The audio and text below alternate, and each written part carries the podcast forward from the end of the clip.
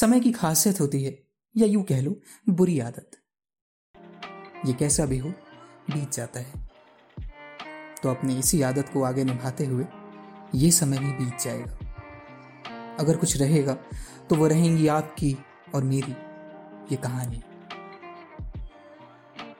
जी हाँ ज़िंदा रखिए हर लम्हे को, अपनी इन कहानियों में। क्योंकि हम फिर मिलेंगे, यहीं। मैं आप और ये मौसम जो है बड़ा खास। The lockdown story